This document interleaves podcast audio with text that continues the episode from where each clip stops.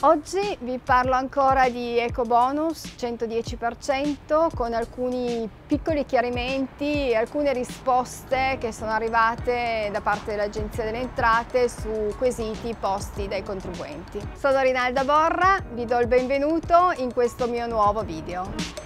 Parliamo ancora di ecobonus che come abbiamo visto e abbiamo letto in questi giorni direi che è partito con le più buone intenzioni per portare dei miglioramenti ai nostri, ai nostri fabbricati, alle nostre vecchie case. C'è da dire purtroppo che la teoria e la pratica al momento non vanno ancora ben d'accordo, c'è ancora tanta strada da fare. Sono arrivati alcuni, alcuni chiarimenti, alcune spiegazioni su come funziona. Abbiamo visto in questi giorni che sono arrivate sul mercato le banche, le assicurazioni, adesso anche la Posta Italiane e una piattaforma online nata con l'aiuto del CRIF, è una piattaforma online già esistente ma ancora da scoprire che è stata costituita e che serve per la cessione e l'acquisto dei crediti.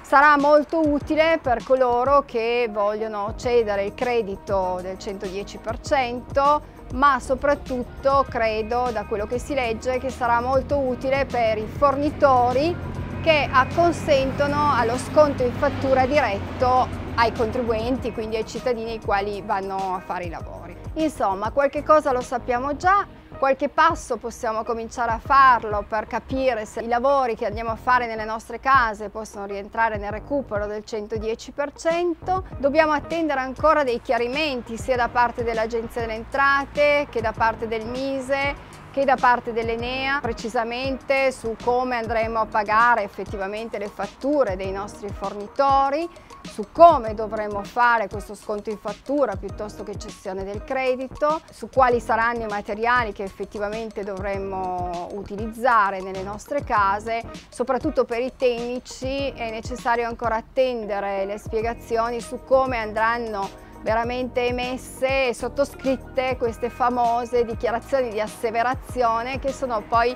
il fulcro fondamentale di tutto quello che succede e succederà. Allora, partiamo dai beneficiari. I beneficiari abbiamo già capito che sono cittadini proprietari di una prima casa o anche di una seconda casa di una casa singola, di una casa, di un appartamento in un condominio oppure della classica villetta a schiera.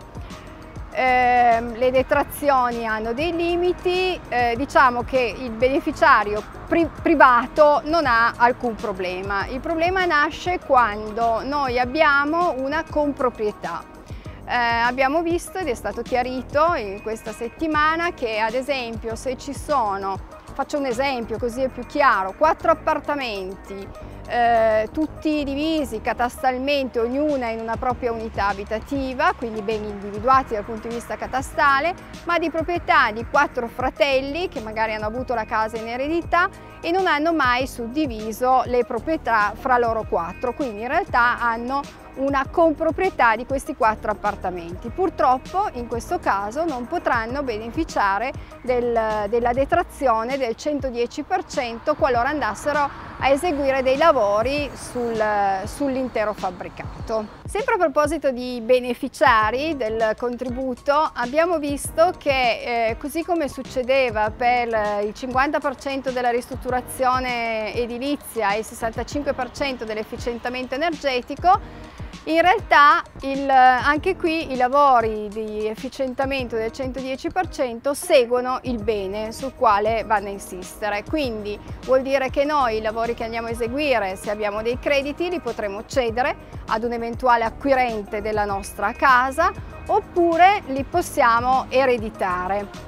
L'eredità è possibile solo nel caso che l'erede detenga e possegga il bene, eh, deve quindi effettivamente abitarlo. Un altro chiarimento che abbiamo capito in questi giorni riguarda la posa del cappotto sulle superfici disperdenti verticali, orizzontali e oblique della nostra casa. Sappiamo che se abbiamo a che fare con una casa singola la posa del cappotto non è un problema, la casa è nostra e decidiamo noi che cosa vogliamo fare. Ricordiamoci soltanto che c'è un limite di spesa che è stato posto dal legislatore in 50.000 euro per ogni casa casa per ogni abitazione. Il problema nasce invece quando abbiamo a che fare con un intero condominio. Se l'efficientamento energetico, eh, visto come lavoro di, di cappotto, di isolamento termico, viene fatto dall'intero condominio, non è un grosso problema. Anche qui ricordiamoci soltanto dei limiti di spesa che sono 40.000 euro di spesa per ogni appartamento fino a 8 appartamenti e 30.000 euro per ogni unità da 8 appartamenti in su. Quindi se il condominio decide di fare l'isolamento termico a cappotto, l'intero condominio, noi all'interno del nostro appartamento potremo decidere di fare, ma di sostituire magari i serramenti, di fare altri lavori che saranno trainati dalla posa del cappotto termico che ricordiamoci è un lavoro trainante. Il problema nasce quando noi singoli proprietari proprietari di un appartamento vogliamo fare l'isolamento a cappotto del nostro appartamento. Questo potrebbe essere un problema se il condominio invece non ha deliberato nessun tipo di lavoro. Ho detto potrebbe perché in realtà potrebbe esserci ancora una soluzione, ossia che l'isolamento a cappotto del nostro appartamento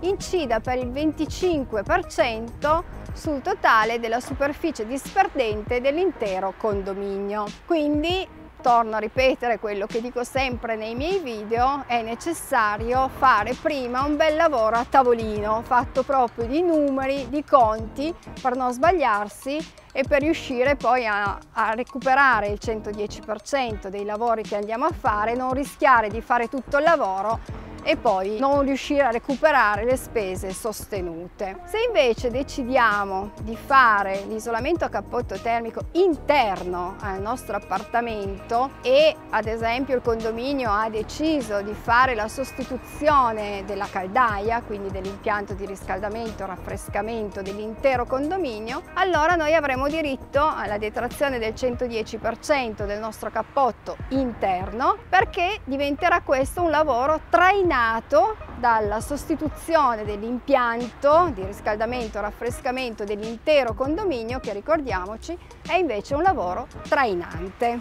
Bene, quindi come avete visto, torno a ripetere, fra la teoria e la pratica c'è ancora molto da lavorare. Sicuramente in questo momento lavorerei molto sulla teoria, quindi insieme al termotecnico, insieme al commercialista, insieme al progettista comincerei a conoscere prima la casa, quindi assieme al termotecnico fare il certificato energetico alla situazione attuale, insieme a lui e insieme al progettista comincerei a valutare cosa si potrebbe fare sulla casa e poi insieme al commercialista cercherei di capire quanto posso recuperare dal punto di vista fiscale con le tasse.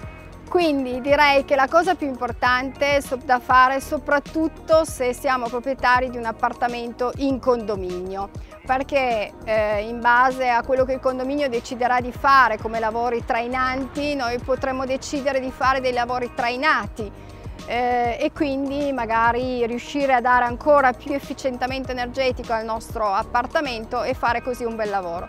Ricordatevi in tutto questo che qualunque lavoro che andiamo a fare, che sia un appartamento in condominio, che sia una casa singola, dobbiamo sempre arrivare al risultato finale, ossia del miglioramento di due classi energetiche della nostra casa, della nostra abitazione. Anche nel condominio, qualora noi facessimo dei lavori solo nel nostro appartamento, quello che dicevo prima, il cappotto che ricopre il 25% della superficie disperdente dell'intero condominio, l'intero condominio dovrà beneficiare di un miglioramento di due classi energetiche del lavoro che noi andiamo a fare. Altra cosa sulla quale vale la pena soffermarci è la cessione del credito. Ormai sappiamo che ci sono due istituti molto importanti che sono San Paolo e l'Unicredit che hanno già manifestato quali sarebbero le loro condizioni eh, per poter utilizzare questo strumento della cessione del credito con, eh, con queste banche. In questi giorni si sente anche un gran parlare dei documenti da presentare per poter utilizzare la cessione del credito sia con San Paolo che con l'Unicredit. Ormai i numeri sono talmente diversi che sembra di giocare all'Enalotto. In realtà le banche hanno giustamente fatto un elenco di documenti necessari per l'istruttoria della pratica. Direi che sicuramente insieme al vostro commercialista e insieme al vostro progettista sarà facile recuperare questi documenti. Partiamo anche dal presupposto che nell'elenco della documentazione da presentare c'è la carta d'identità, il codice fiscale, l'estratto riassunto di matrimonio, nel caso che a beneficiare di questo 110% ci siano due coniugi. Oltre a tutti i progetti chiaramente dei lavori che verranno eseguiti sull'immobile, oltre allo stato avanzamento lavori che verranno certificati dal vostro progettista. Sì, I documenti sono veramente tanti, però insieme alle, ai vostri consulenti sicuramente si potrà fare un bel lavoro. Soprattutto ricordiamoci che la cessione del credito è assolutamente necessaria quando non abbiamo capienza contributiva perché se le tasse che noi andiamo a pagare ogni anno per i prossimi 5 anni non sono sufficienti a recuperare le spese che noi andiamo a sostenere, sicuramente se vogliamo comunque procedere con l'efficientamento energetico della nostra vecchia casa dovremo rivolgerci per forza ad un istituto di credito o ad una banca. Anche le assicurazioni stanno iniziando a muoversi. I documenti che chiedono le assicurazioni non sono inferiori a quelli che chiedono le banche, anzi forse anche di più, però diciamo che sono tutte forme per poter comunque recuperare le spese che andiamo a sostenere. Bene, riepilogando abbiamo capito meglio alcuni aspetti in merito a chi può beneficiare di questo eco bonus 110%, abbiamo visto che in merito all'eventuale comproprietà potrebbero esserci dei problemi, quindi bisogna valutarlo bene, fare attenzione. Abbiamo visto che il cappotto, che sembrava la cosa più facile di questo mondo, in realtà inserita in un contesto condominiale potrebbe essere un problema. Se lo fanno tutti non sarà un problema, se vogliamo farlo singolarmente possiamo farlo, se il eh, cappotto che noi andiamo a posare sul nostro appartamento ricopre almeno il 25% della superficie disperdente. Abbiamo visto che lo possiamo fare se riusciamo a far migliorare di due classi energetiche l'intero condominio. Abbiamo visto che possiamo farlo all'interno del nostro appartamento, quindi cappotto interno come lavoro trainato da un lavoro trainante fatto dall'intero condominio. Abbiamo visto che se non abbiamo capacità contributiva sarà opportuno cedere il nostro credito a delle banche, alla posta, alle assicurazioni o in questa nuova piattaforma digitale della cessione dei crediti oppure potremmo optare per lo sconto in fattura. Non ci rimane che aspettare, dicono, la metà di ottobre quando arriveranno ancora ulteriori chiarimenti sia da parte dell'Agenzia delle Entrate, da parte del Ministero dello Sviluppo Economico e da parte anche dell'Enea quindi direi che attendiamo pazienti fino alla metà di ottobre, intanto cominciamo a cercare un termotecnico e cominciamo a valutare la nostra casa se necessita di efficientamento energetico. Vi ricordo come sempre di seguirmi sul mio canale, di lasciare commenti per aprire magari una discussione anche su questi argomenti e vi do appuntamento ad un prossimo video.